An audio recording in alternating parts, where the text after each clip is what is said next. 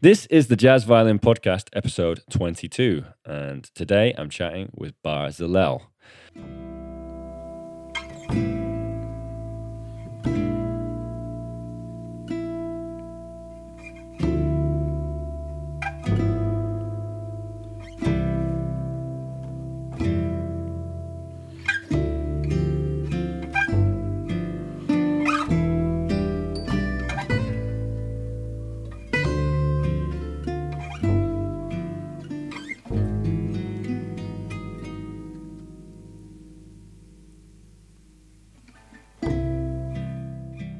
Subject of today's podcast is it's a little bit different than usual. Um, basically, both me and Bar had a very good friend who passed away recently, Steve Aston. He was a musician, a guitarist, and a composer, and um, we have been involved in bringing out some vinyls of Steve's music that I played on and Bar produced in uh, over over about the last seven years.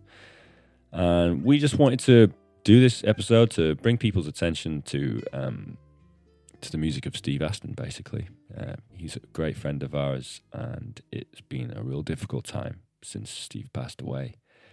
But um, Bar took over the yeah the production uh, and the release of this music uh, that we really felt it just needed to come out. Re- and Steve wanted it on vinyl. He had started it himself before he passed, and uh, yeah. So here we are. Um, please enjoy the episode, and uh, yeah, thanks.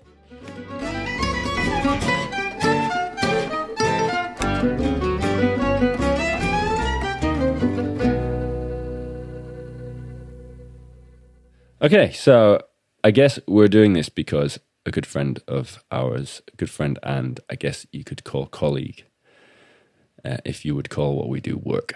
Um, he, uh, well, he he was a composer and a musician and uh, an amazing person, Steve Aston.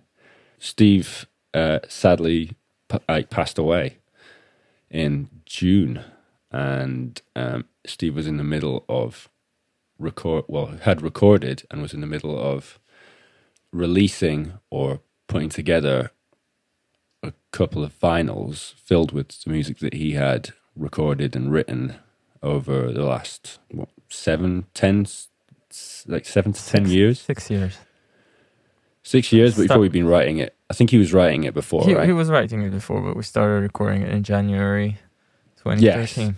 So uh, anyway, and right, and what's happened um, recently is that well, wh- when Steve passed away, quite quickly, you bar and I guess a couple of other people, myself, Ellis, other people who were involved in the making of and the playing of Steve's music, felt it was really important to make sure that, that music uh, came out still Right. and quite quickly uh, took over making that happen. And Steve really wanted it to be on vinyl.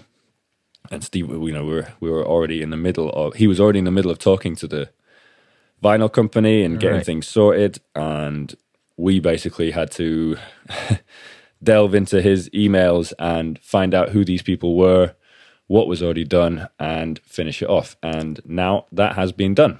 Yeah. And the what was already ready. done was nothing. what was already done yeah. was, was get an invoice. Yes, he'd basically sent them an email, and that was about it. But um, you know, you got to start somewhere. Yeah.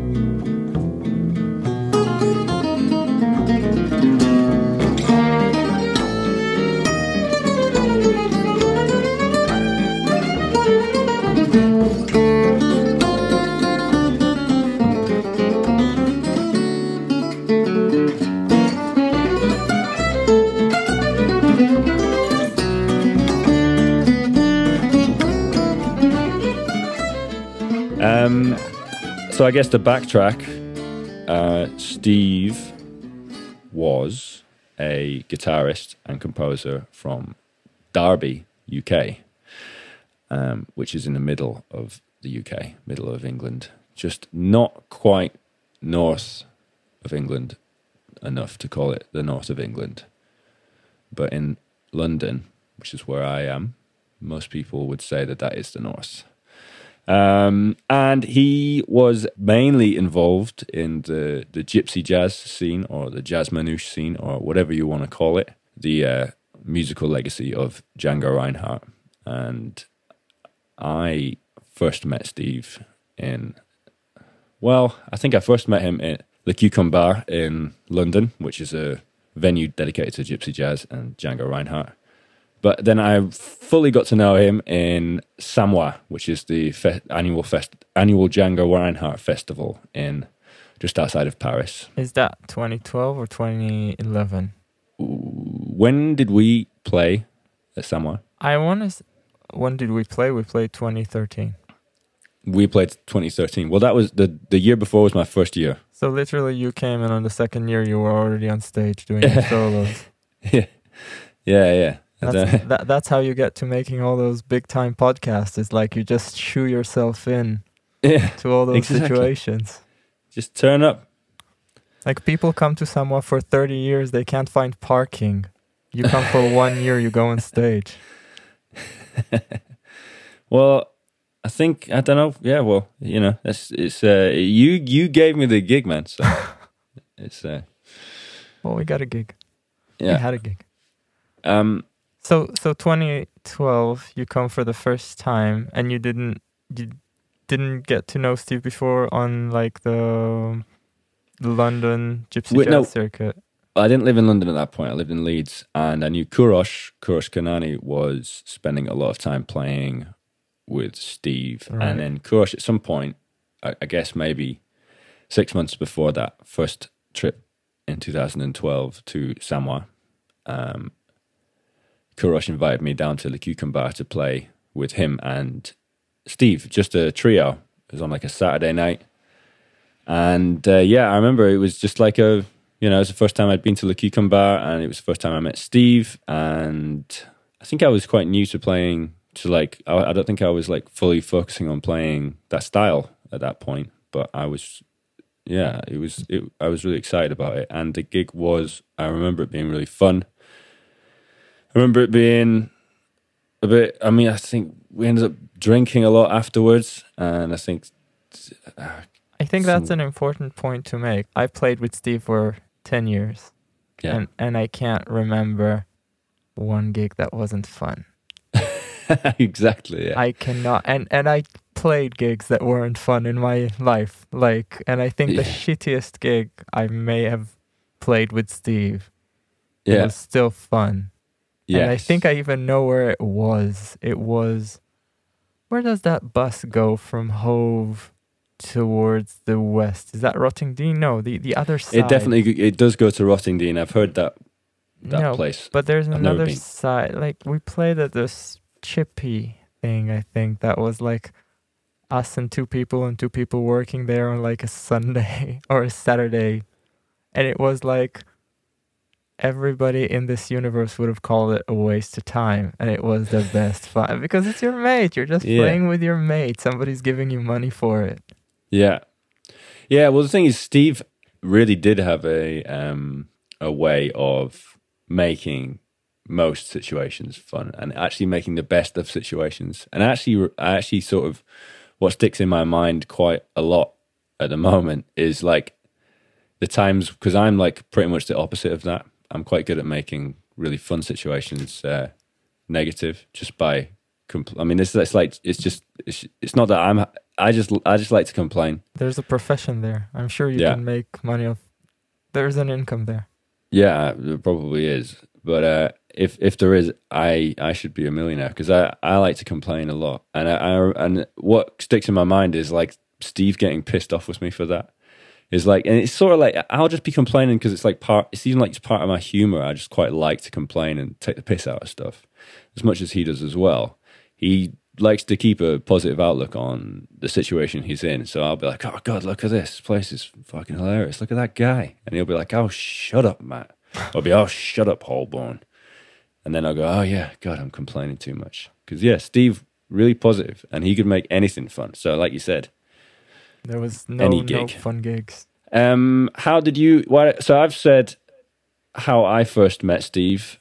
Um, How did I did first say? meet Steve? I met Steve in 2009 playing the International Gypsy Jazz Guitar Festival in Uh-huh. one of its, I think, last irritations, iterations. um, ir- irritations. Yeah, Little when there Freudian were, slip. there no, because I was thinking about the fact that there weren't any toilets back then, or not running water back then. It was like the last festival in the Western Hemisphere to not have running water. I think we should check it out on Wikipedia. Um, but it was all the more fun for it. Like I feel at that time, it was really like you felt the hardcore of gypsy jazz. Like you literally felt it because people came to endure what was like basically the worst conditions of a festival, and they had the best time of their lives. Yeah. So, and Steve was there playing with um, Quasimodo Ah, which was his band at the time, which is oh, who was on there? It was Nigel yes. Berderick on in- accordion, who plays with you guys and on Steve's recordings. It was I think Diego, uh, Yes. Diego Parada on guitar. Who was on bass? Was it George? I don't think it was George. It wasn't George. I don't think. Like I know that Steve didn't know George at that point. Yeah. Anyway, this is like uh, over 10 years ago, so I don't Yeah. remember. But I do remember. I actually wrote this down somewhere, but uh, I remember they played Madame de Bucharest, the Baro Ferret, and Uh-huh. they just nailed it. And Yeah. that is at a time where everybody in gypsy jazz were still playing the standards. We're still playing not even Coquette. This is pre Coquette. Coquette is like 2011 or or I don't know, but it's like it's it's it's pretty cliche, if you will, Yeah. but everybody's Yes. still doing the swing and everybody's Yeah. playing the Roman tunes and stuff like that. And I was like, oh my God. And reflecting on that now, I think it was two things. A, I think they really studied that music well, which is a music that needs to be studied to a higher level than just, you know, learning a 16 bar, 12, 32 bar gy- gypsy jazz standard. Yeah. And I think it was, and I never thought about that, but I think it was really Steve's spirit and enthusiasm of that genre, of that place in gypsy jazz history Yeah. and that he found people that were excited enough to go to this adventure of this very esoteric music Yeah. and that just made it it just made it so right and you saw like there's something about doing tributes to music that not a lot of people know that is more interesting than doing like an ACDC tribute you know what I Yes. mean Of course. Yeah. and I think that I remember we got to talking after that and we became really good friends. Um, I was playing the festival as well with uh, my quartet at the time, so it was Ben Holder, um, which I think is literally the violin player which is juxtaposition to you in any aspect I can think of in life. Well, I mean, we're both a bit ginger. Literally the one thing that you have in common. you both breathe oxygen. Um, so it was Ben Holder, it was Benji Chiria yeah. on guitar, and a good friend of mine, Max uh, Oleartchik, who's now actually the bass player for Big Thief. Um, Benji, as in uh, the he's Yeah. Romany Gypsy. Yeah. Oh wow, Jesus! I didn't know that. Yeah, man. Got Such a on- nice guy. He's a wicked player as He well. is a wicked player. He had wicked swing. Those I I came across on one of those videos like recently, and I was like, oh man, that thing swings like hell. Yeah. And it does obviously it swings like hell because of Benji. Hmm. Um. So because I was on stage, I guess, and he was on stage, we did get to talk, and we just we immediately connected, I guess, because and that was the guiding line ever since is that we really just hugely appreciated everyone Yes. what the other one did and that took us on a on a wild ride that lasted for 10 years so we got to play tons of gigs in a lot of very fun places and party really hard Yeah. Regret it really horribly and and also make a lot of music uh, most of it with you yes. all, all of it with you Yeah, yeah, yeah. Yeah. It is. Uh, I think, yeah, the Grimaldi thing. I I was involved with both of the things, so I guess I've been involved with all of it. But Yeah. um, which feels weird. I don't know why. I feel like it feels like the Grimaldi thing predated me for some reason. I don't know why. I guess like Steve's enthusiasm and Steve's um, Steve's way. He had a way of you know bringing you in. So you're just like I don't know. I mean, I lived in Leeds when he first asked me to do it.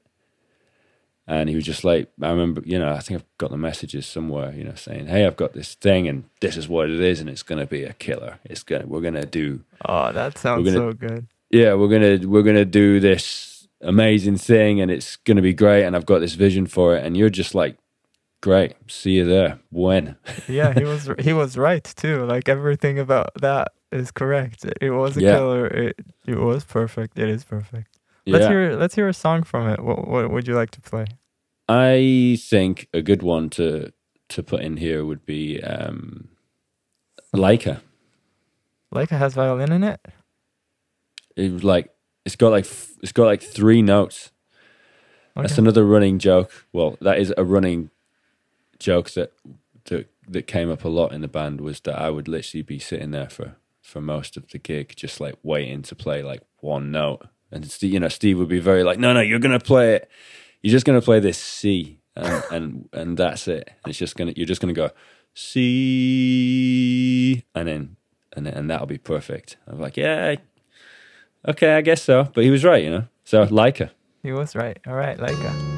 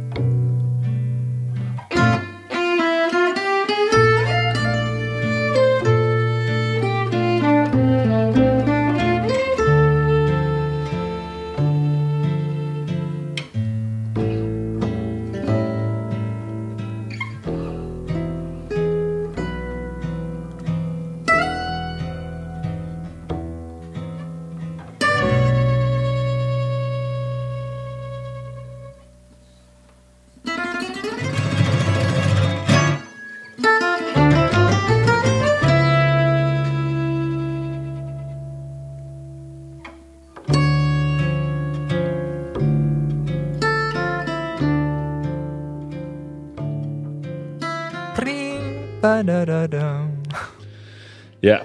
Um, I think it's okay talk- so we- far. should- I mean, we- it, it do you want to talk about it? What Do you want to talk about Laika? about the dog? Um, I, well, I don't know. Yeah, the the whole thing. I guess. What what is what? You, I guess. Yeah. I mean, yeah. Talk about the dog.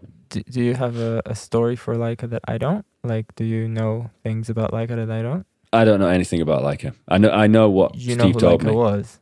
I know that Laika was a The Was the first, first dog in dog. space. the first dog to be sent to space. Yeah, so Yeah. I think that's the thing that Steve, Steve, Steve's like to name his tunes after really weird stuff. Um, I don't know that Laika's the weirdest though, and and No. and, and if I'm honest, and it could be because I'm very attached to this song because it's the first song of the first album I got to produce. Mm. Um, but I envision Laika every time I listen to that song. like I, I envision Laika Yeah. in her different states as the song progresses. Yeah, Um yeah. No, I, I and I don't know that the titles are very weird. I think that the titles You know what? I feel Steve Aston more than a lot of people I can get my head around was his own complete universe. uh-huh. yes, And I think that song titles are a very big part of it. uh-huh. For me personally, it's really easy to imagine how each song title's subject is related to the music. Yeah, Um, some of them we know where they come from, like Venison Night, for example. yes. Uh, Well, I mean, that's the only one that. were you there for actually- Venison Night? Yeah, I was there. Yeah, Tell- that's the only. Why won't you tell the was- Venison Night story so people would understand where that comes from? Well, Venison Night is named after a night that we had when we uh, we I had come down to Brighton to rehearse this, basically to rehearse um, for some sort of recording or maybe maybe a gig. I think no, I think it was for for one of the recordings. I'd come down, and we were um, we were doing some gigs to to get me up there to pay for my fare. We were doing the gigs and we were drinking and we were like there was a there was a there was just so much talk of like look guys we we need to you know we need to stay on track we can't can't get we can't get hammered. You know what? I've got this big hunk of venison at home. So instead of after we do our afternoon gig at the Paris house instead of uh, letting things uh, progress how they quite easily can do when there's a group of people who don't see each other very often, uh, i.e., in the pub, instead of letting us just end up in the pub and not get anything done and end up waking up feeling hungover, why, you know, we're going to go back and we're going to cook this venison. But also, you know, as we're going, we're sort of drinking at the same time, you know, One- as, one- as we're. One should state at this time that Steve Aston was not only a wonderful musician, but a masterful cook. So there was no reason to doubt that this venison would come out anything other than spectacular. Yeah, exactly. So we're thinking like, well, he's like, look, guys, we're not drinking tonight, or we're not going to stay out afterwards. We're we're all a bit pissed now, but we're going to go. We're going to go, and we're going to do this. Uh, we're going to make. I'm going to make this venison. Yeah, and but but by that point, he has like you know sunk like a, a bottle of red wine, and I've had a couple of pints, and but we're still adamant. It's like, no, we're going. We're going to. We're not. We're not going home. You know, we're not going to the pub. We're going home. We're going to make this venison. So we did go back. It was like the the band, the oh the full band minus uh, Nigel, and uh, yeah, so it's the full band minus Nigel. We got back and we there was this huge hunk of venison. He'd been Steve had been gifted this from one of his guitar students, um, who I guess had like caught it. I don't, I, I- I think so, and it, it was a you know venison's expensive, so it was like you know, it was a big deal. This guy's given us this big hunk of venison, but basically we're all pissed and we we get there, we look down at the venison, and Steve's just sort of like, yeah, you know, let's just cut it up and make a stew. So sort of we're like hacking away at this venison and like sort of maybe like you know three chops in, we're realizing, hey, I don't know if this is that. Like, do people do this with venison? Do you cut? Do you do you cut it up and put it in a stew? We didn't. Even, to this day, I, I don't actually know. We're cutting up this venison, and it sort of already starts to feel wrong, and we're really pissed. And so we cut it up. It's it's in loads of little chunks, and Sounds Steve people sort of like- venison.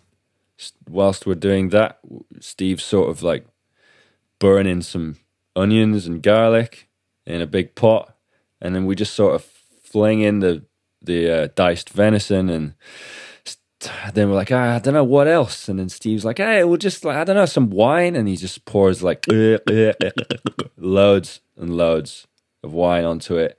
It's sort of like this deep red sauce with like bits of venison sort of floating up to the top and bits of burnt onion and and stuff just sort of just sort of like piled onto I don't know. It was just anyway.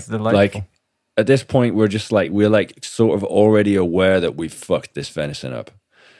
And uh, so you know, it is sort of like a. It's like getting worse. You're like, oh god, I guess we'll just you know put the wine in, and then we start. Then we're like, okay, what we're gonna eat it with? All right, potatoes. So we like let's do mashed potatoes. You know, we've got this like pretty much purple curry with like uh, with uh, you know with these big hunks of venison in it, and then we're we're doing this potato, and we're just like all a bit pissed and sort of trying to hurry things along, and we're boiling the potatoes, and we don't really boil them long enough, and so then we you know we drain them, and then we realize it's not boiled long enough, so. got these sort of semi-cooked potatoes, but we're still like, let's, you know, we'll we'll just mash it and that'll probably help. And we, so we mashed it. And then we've so we, so there this is the end the end product is this uh, terrible um flavorless like wine didn't eat it. tasting red curry o- over this like you know poured over this uncooked mashed potato which is all sort of you know you, we've probably all tried it or all had it once before when it's not great so it was just rubbish it was like it went from so, it was something that could have been so amazing and we fucked it up And how well is that portrayed in that song? yeah and i guess we'll play the song Yeah, I guess we'll play the song.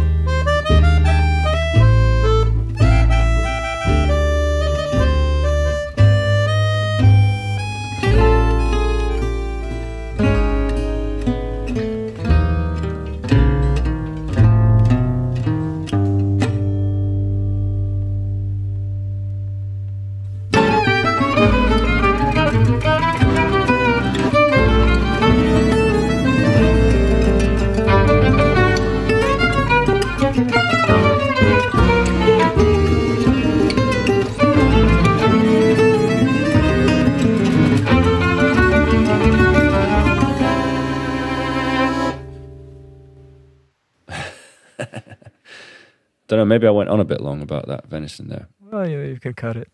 yeah so So, I guess by now we're getting a a decent understanding of of uh, Steve's Steve's music and uh, and the general I guess we, of it. I guess we could talk a bit about his uh, passions and what made him the person he was, which Okay.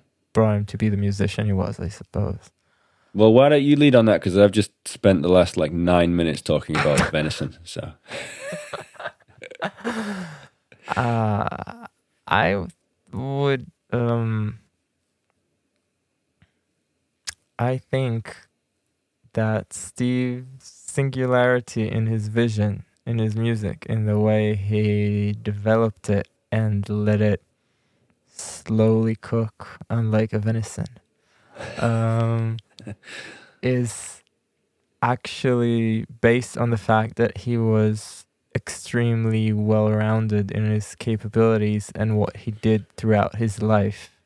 Unlike um, most of us musicians who, uh, especially as younger musicians, have this um, aim or craving to practice nothing but music and give our lives to the music and to the craft. Steve uh, never saw it like that. Steve played when he wanted to play. Yeah. Um, I remember one of the last texts that we've exchanged between us because I uh, had a period recently where I wasn't playing for a very long time, and one day I did pick up the guitar, and I played a very very um, short amount of time, but in it I had like a phrase which sounded very Astony to me, so Yeah. I uh, just recorded it and sent him just a phrase, and he was like, "Ah, yeah, that's what I like." And I was like, "Yeah, I just played five minutes. I don't feel like playing." Like I only pick up the guitar really when I feel like playing. And he responded, Welcome to my world. so I think I think what we hear when we hear Steve Aston's own music is the purity and the lack of um, additional fats that you might get with a lot of other people that Mhm. have tons of years of technique training that they want to take out. They have a lot of references of amazing albums and amazing musicians and and and a lot of uh, aspirations that they want to throw out through speakers. Mhm. And uh, Steve really just had this music that he channeled, God knows from where. And the channeling of it took a lot of time. And he was very, very patient with it as well. Mm. Um, he had ups and downs, and more than ups and downs, he had periods where he decided to leave the guitar alone. He had periods where he just decided to gig an awful lot. He was never, and this was freaky to me because I'm absolutely the opposite of that. But um, he knew, he just knew that this is the way to do it for him. He Mm. knew that it will be there when it will be there, and he called you when he needed to call you, and he had Mhm. you for the recording date when he needed to record you. I think it's one of the big reasons as well that you got roped into this project because I, you know what, Matt? I actually remember the first time we heard you play with Steve at Polo's in the Bouvette Mm. in Samois in 2011. And we both said the same thing. Obviously, Steve said it first, um, which was how impressed it was, how impressed we were by the fact that you never took more than two choruses. Hmm. and that, and it's like, that is more impressive than what's in the choruses themselves. Not Yeah. to say that the choruses were not good, but uh, yeah. if if anybody here is listening and is not from the gypsy jazz scene, anything under five choruses is like is considered something wrong with a person. So two choruses max is really uh, a, a, display of, of, of humbleness and, and modesty beyond the comprehension of everybody who ever listened to Django Reinhardt. Um, and I think that struck a major chord with Steve. I think he, I mean, it struck a major chord with me, uh, which is why we've done the Samois Film Orchestra together. yeah. And it struck a major chord with Steve, who who felt you'd be the right person to just play those three notes when there are three notes to play, Yeah. which is not a small thing. It's like a huge thing. It's Yes. it's it's, it's those three notes, much like every other. There are no excessive notes in Steve Yeah. Aston's music. That's true. It's very true. There's like literally not a single note you wouldn't want in there. Yes. I've got quite a I've got a good story of like the like the last recording we did with Steve.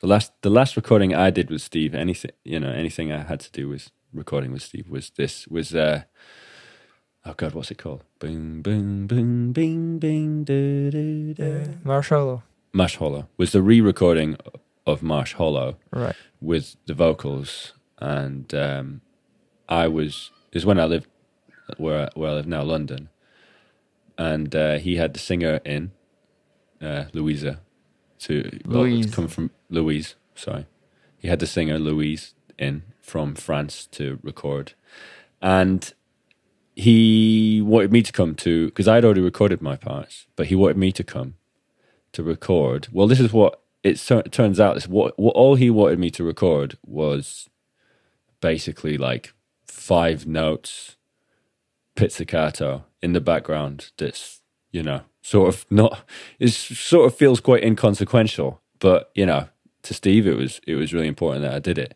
so he told me that we were going to come and do a video i think i think he was making that up this is what i think i can't You did make think a he would- video though. well I mean we that go. that that's on video. That Yeah, song is on That's video. on YouTube. Yeah. We did do a video, but when I got there, they were like, hey, man. I was like, yay, how's it going? They're like, yeah, we've done. But uh, we just need you to do the, you know, the, the pizzicato thing, and then uh, then we're good.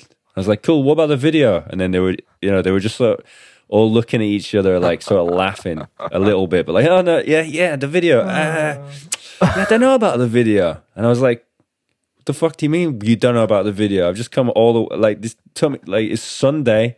It you know the, the southwestern trains are terrible. I've just been on the train for like three hours or something, and you want me? Well, you want me to come and just do pizzicato? I could have done that from home. I could have just sent it to you. And he's like, uh, yeah. So I was like, nah, we're doing a video. So I made him do a video, and that's the video Really? that's the- on. that- yeah, I was like, we're doing a video. Like we were all like, everyone was like packing up, and I was like, man, guys, we're doing a video. I'm not coming here to do a, you know. So that that's what I video mean. is amazing. It's really nice, isn't it? Eh, So that's not the version I mixed. Then that's No. not what's on the album. No, that the video is not. It was was not to the track. We just we just played it again, Yeah, and he and and uh, and um, Tim just did a sort of quick job on mixing it and right. putting it together. It But yeah, does sound better than everything I've ever done. No. No, I mean, I, I sounds think it sounds like, like it sounds like a really good record, like uh, video recording, basically. But Let- it doesn't. It's, it's not everything's tracked. Like, no, sorry, not everything. We've not got. Not everything's uh, mic'd. So I think it's like mainly mo- room mics. Yeah. No, but And it then- sounds great. And it has the Yeah. vibe. And it has the vibe. And it has, again, Steve just admired Louise so much. And he was so happy that she came. So the last correspondence I had with Steve was I told him that I had a dream that we talk on the phone and we're supposed to meet somewhere. And he's telling me, dude, I can't come right now. Louise is here and I think I really have a chance with her. like that was the dream. And I told and I told him and he was like, "Yeah, that sounds about right." so that was your dream. That was my dream. That's a that is that's so weird. I I that that's on my scale that's not a weird dream. But let's listen to that song then. Let's listen Yeah. to Marsh Hollow Yeah. featuring Louise Thiolon.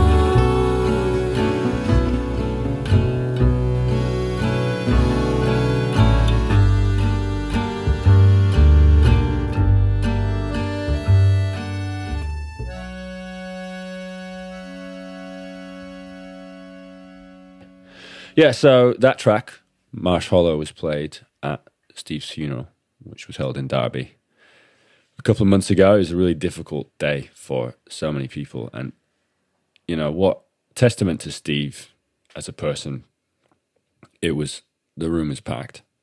The room was packed with musicians.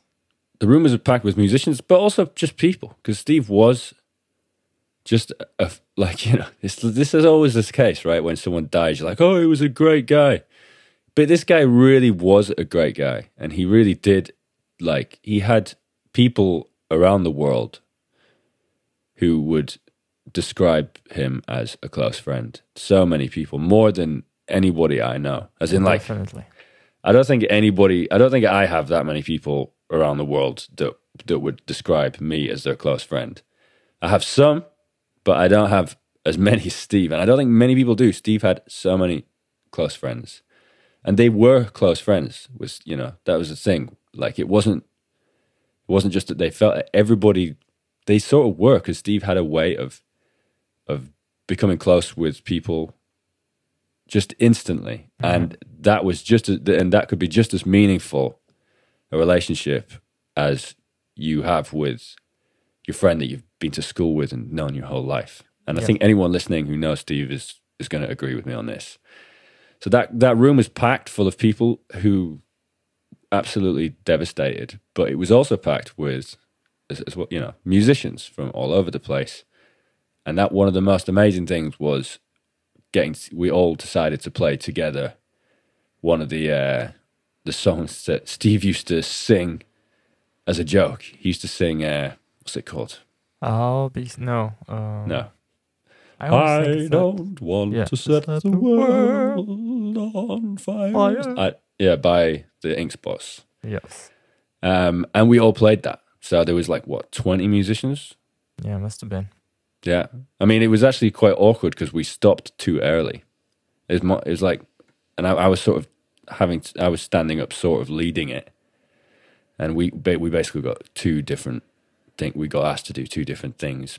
One was from uh, the family, which was what we initially thought we were doing, but then the the priest dude came up and was like, "Yeah, so just play and then stop and then I'll start." Or something weird happened, and basically we got the wrong info from the priest. I'm the just first blaming the time priest. I that ever happened. Somebody getting wrong info from the priest. Yeah, I think it's this. I'm not sure, but uh, you know, go for it. Could be hell. Yeah, Could be hell for you. yeah. Um. So yeah, but it was you know even so even with we we basically played it like twice, and then I just sort of sat down and we stopped, and there was this like silence, and then like I think someone looked at me and was like, "We we we got to do that again." So we had to. So we so I stood up again and we just played it again, but it was still great. It, It you know, sounded great, and he really Yeah. loved it. And the song that Kurosh played for him on stage sounded great, and yeah, including the keys that the organist dropped in the middle of Kurosh's song. yeah, uh-huh. That was great. yeah. Oh And- yeah, And then we spent ten hours at a pub, which is the which was the real funeral, really. yes, That, yes. That's that's how he would have liked it. Yes, I think he would. Um, it was, uh, you know, it was, it was a, it was a really difficult day, and it, you know, probably could be one of the most difficult days that I've ever had, to be honest. But Um, it had something. Uh, it evolved into something very positive. I think. I mean, yes, the the what what happened we can't change, but the way Steve's mom Linda picked up the the baton and and Oh ran with her son's spirit.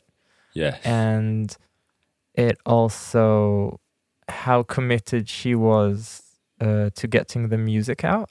Um, Mm, I mean, it's something that I felt should probably be done, yeah, but um, on the first time I talked to her, that was probably sentence three in the conversation. She was like, "Okay, when are we getting this done? I want to pay Yeah. for this." Um, I I I offered Steve when he was alive. I I wanted I wanted to do this.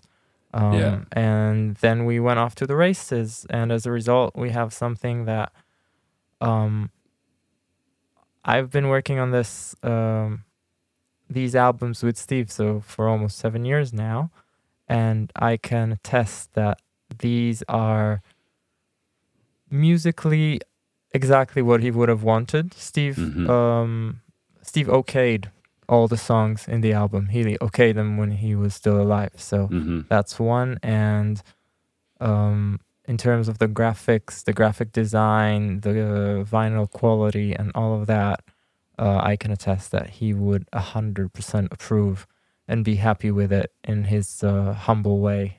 These uh, vinyls, which we're talking about today, are for sale. With all the proceeds going to the Steve Aston Foundation. And maybe you could tell us a bit about that. Yeah, so the Steve Aston Foundation is something that is being led by Steve's mother, and we just felt, and Steve's mum felt that something good needed to be needed to come from this, and Steve was such like a caring guy and the sort of guy who helped a lot of people out. I would say he helped me out when I was first getting into playing, and he was a very supportive guy. So we're in the in the process of setting up a foundation that's that's going to evolve revolve around supporting musicians, basically. Um, there's more details to come on that, but at the moment, that's what's going on, and we've already raised. I think it's over two thousand pounds Have we? On Oh, Just that's Giving. amazing. on JustGiving. And the vinyls bring us to the next subject, which is the 29th of November at the Rose Hill in Brighton, where we are going to hold a concert celebrating the life and music of Steve Aston under the title of Grimaldi Cinematique. Um, for those of you who didn't know, um, hopefully that's millions of you who are just listening right now and didn't know. Um, Steve's ultimate vision for this uh, project was called Grimaldi Cinematique. Grimaldi um, is a name that was with the project since it, the get go. For those of you who don't know who Grimaldi was, he was one of the most famous first clowns, maybe even the first. Um, uh, an, a Londoner from the early 20th century, if I'm not mistaken. There's even Mhm. a square, Grimaldi Square, just behind uh, St. Pancras, I believe. Mm. And I guess we could delve into why the sad clown, like why the ultimate sad clown is the name of this, but we're not gonna. Um, But uh, the the cinematic part is also a very important uh, suffix, I think, to this name because this did get to be of cinematic proportions. Um, the length of time, the breadth, the scope of thinking and rethinking, of recording and re-recording, of and and at the same time of knowing when something is perfect. Yeah. Uh, Steve did not at all in this uh, double vinyl, as we m- mentioned earlier. Um, there are recordings from 2013 from well our first uh, Grimaldi sessions done in uh, the now defunct uh, Hatch Studio in Tenbury Wells. Mm. Um, Steve did not at all want to touch those recordings. Um, six years later, with technology being way better, um, with us being able to do things that would just make it sound a bit better and especially more uniform with the other newer recordings, Steve knew when something was perfect for him, it was perfect for him. Yes. So the scope of time goes on on two axes, goes in two ways uh, on here, is how he wanted to evolve things. Sometimes with just five notes of pizzicato, for which you make somebody do three hours of train rides for, and sometimes with changing absolutely nothing because it was perfect when it was first done. Mm. So um that is the cinematic part and I feel like double vinyl in this day and age. Vinyl is coming back, that's one thing, but having a double putting all the effort into telling a story Mm. through an exquisite, exceptional article, thinking it through for years, um, the cinematic part for me really rings true. Yes. Yeah. That's an interesting um, outlook. I hadn't I hadn't thought about it, but I hadn't thought about it like that. But yeah, you're right. there was it, there was so much toing and throwing. that, Like that was that was like a running joke as well. Just always like he'd he'd call me up. He'd be like, "Man, I've got it right. What we're gonna do? What we're gonna do is we're gonna we're gonna re-record the first three tracks of the blah blah blah." and we're gonna and then we're gonna do this and then we're gonna put and then we'll put this on this and it was like i remember like when we were trying to work out how, what we were gonna put on these vinyls it was like we were trying to work out what steve wanted. We're like i can't remember. And like there was so many things. There were so many like changes. But the thing is it wasn't like he was like frantically like changing things like oh god this is terrible i'm gonna get rid of it oh i'm gonna it wasn't frantic it was like he was like always like trying to piece together like the perfect you know One The- thing was the- terrible. One What? thing was was beyond beyond acceptance. what's that That is the breathing Oh, he's in breathing. the solo for Magali. yeah, he breathes through, really loud Um, through his nose, doesn't he? He's playing. What? He, would felt, breathe really loud through his nose. He felt the breathing was very loud. I felt it was appropriate, and this is probably the one and only disagreement I've had with Steve Aston for Really? as long as I knew him. Uh, because I felt this solo, solo should remain. And this is the one time in his whole lifetime that I know of that Steve Aston was vain enough to go, nah, man, nah, I need to redo it. That's so funny. Yeah. Because it was Magali. I think we should listen to that in a second, but Magali was um is a song for a very for a girl very near to Steve's heart and I think he couldn't bear the fact that he he would sound like uh an asthmatic old perverse He didn't want some heavy breathing over his over his love on, song. on, on the most romantic song that he ever put out. Uh, and and I don't know. I guess I don't mind heavy breathing, but he couldn't stand it. Uh, and when he was here last in my studio uh, in March, uh, we had a discussion over it. Um, we listened to it again and again, and he Yeah. decided he wanted to do it. So I I tend to believe the last thing Steve recorded was the new solo Yes. uh, for Magali done here. Yes. Yeah. Right. That was the la- that was the last thing he that was the last thing he recorded. Um, yeah. Well, we'll play it now. Let's play it now.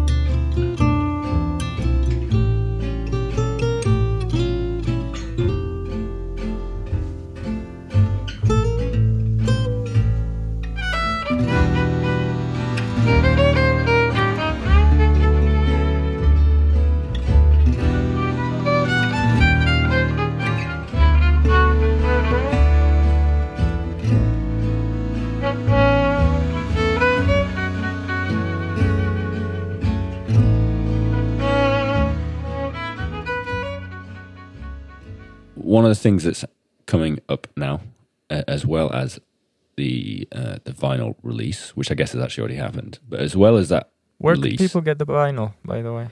people can get the vinyl. I'll, t- I'll I'll give I'll give people stuff like that at the end as well. But I Okay. guess no no no it's cool. I'll, it's good to good to say. Yeah, you can get the vinyl. So yeah, doing on the hard sell now. You can order and buy yeah order the vinyl from grimaldicinematique.bandcamp.com. Um, as well as this release, we are also working on a concert, as I think Bar mentioned, and it's sort of a little celebration of Steve. It's going to be on November the what's the date? 29th, I do believe. November the 29th and will be it'll be basically Steve's band. So that's um myself, um Ellis Davis, George Burrows, Nigel Broderick. Oh, and and you, Bar Zalel. Barzalel's going to be playing So well, you and you and Ellis are going to be taking the the Yeah, um parts of Ellis are- Steve. yeah, we're gonna share some of Steve's parts. Uh, Yeah. we're we're also gonna have some people who feel very close to the music to come in and join Yes. on specific uh, compositions that are dear to their hearts. Yes. And we're So going to have people come up and tell some stories and share their mom- memories. Yes. So it's going to be a celebration, uh, you know, more of a celebration than a, than a gig, I guess. And uh, yeah, I mean, you know, the thing is, Steve was Steve was born in Derby, but he spent loads of time in Brighton. He sort of what like maybe ten over ten years, maybe fifteen years, and Brighton has had such a a draw for Steve that it does feel quite fitting to do to do the concert there. Um, it has been a pleasure chatting with you about Steve um, and just about the whole thing. Um, yeah, See you for the concert. yeah, man. See you soon. We're going to finish the podcast uh, listening to one more track from Steve uh, called Bluebell. Um, thanks so much for listening. Uh, it's been yeah, it's been pretty difficult actually. The most the most difficult part is actually I've just been editing this um, just now, and that's actually been really difficult listening back to these stories uh, about someone who meant a great deal to me. Uh, you know, listening back to the stories is that my own stories. It's just really, it's really difficult. Um, and just in general, losing a friend i- is, uh, it's and such a good friend. is one of the hardest things that's ever happened. One of the worst things that's ever happened to me. So, um, I hope that this uh, podcast hasn't been too heavy, and and I also hope that it's uh, helped people just uh, you know find out a little bit about who Steve was and what his music was all about, and maybe it's uh, maybe you'll check out his stuff. And like I've said, like we've said a couple of times, the vinyls are still for sale. They're on Bandcamp. That's uh, grimaldicinematique.bandcamp.com. Also, if you're in Brighton on the 29th of November, please come down to the uh, little celebration of Steve that we are having at the Rose Hill Tavern. Um, there will be there's going to be links to all this in the description of the podcast. You'll be able to yeah find out more also on my Instagram, and Facebook pages, and the Jazz Violin Podcast social media outlets, etc. But yeah, thanks for listening. Um, hope you have enjoyed it, and uh, yeah, here is Bluebell. How was she built? That's why we're in a situation now. And that's Dee's doing it again. That's because Labour didn't build the fucking houses. We did before, didn't we? We did before, didn't we? Like, No. They Well, didn't. no. They didn't. There's always been a house shortage. We started the programme building council houses. There's always been a house shortage. I'm not saying that, am I? There's always been a housing shortage. If we take 20 million houses out of the market, George, without putting any back, there's going to be a bit of a problem, isn't there? That's all I'm saying. But it's the same fucking people that have been living them in the first place. So he hasn't really took them out of the market, has he? Think about it.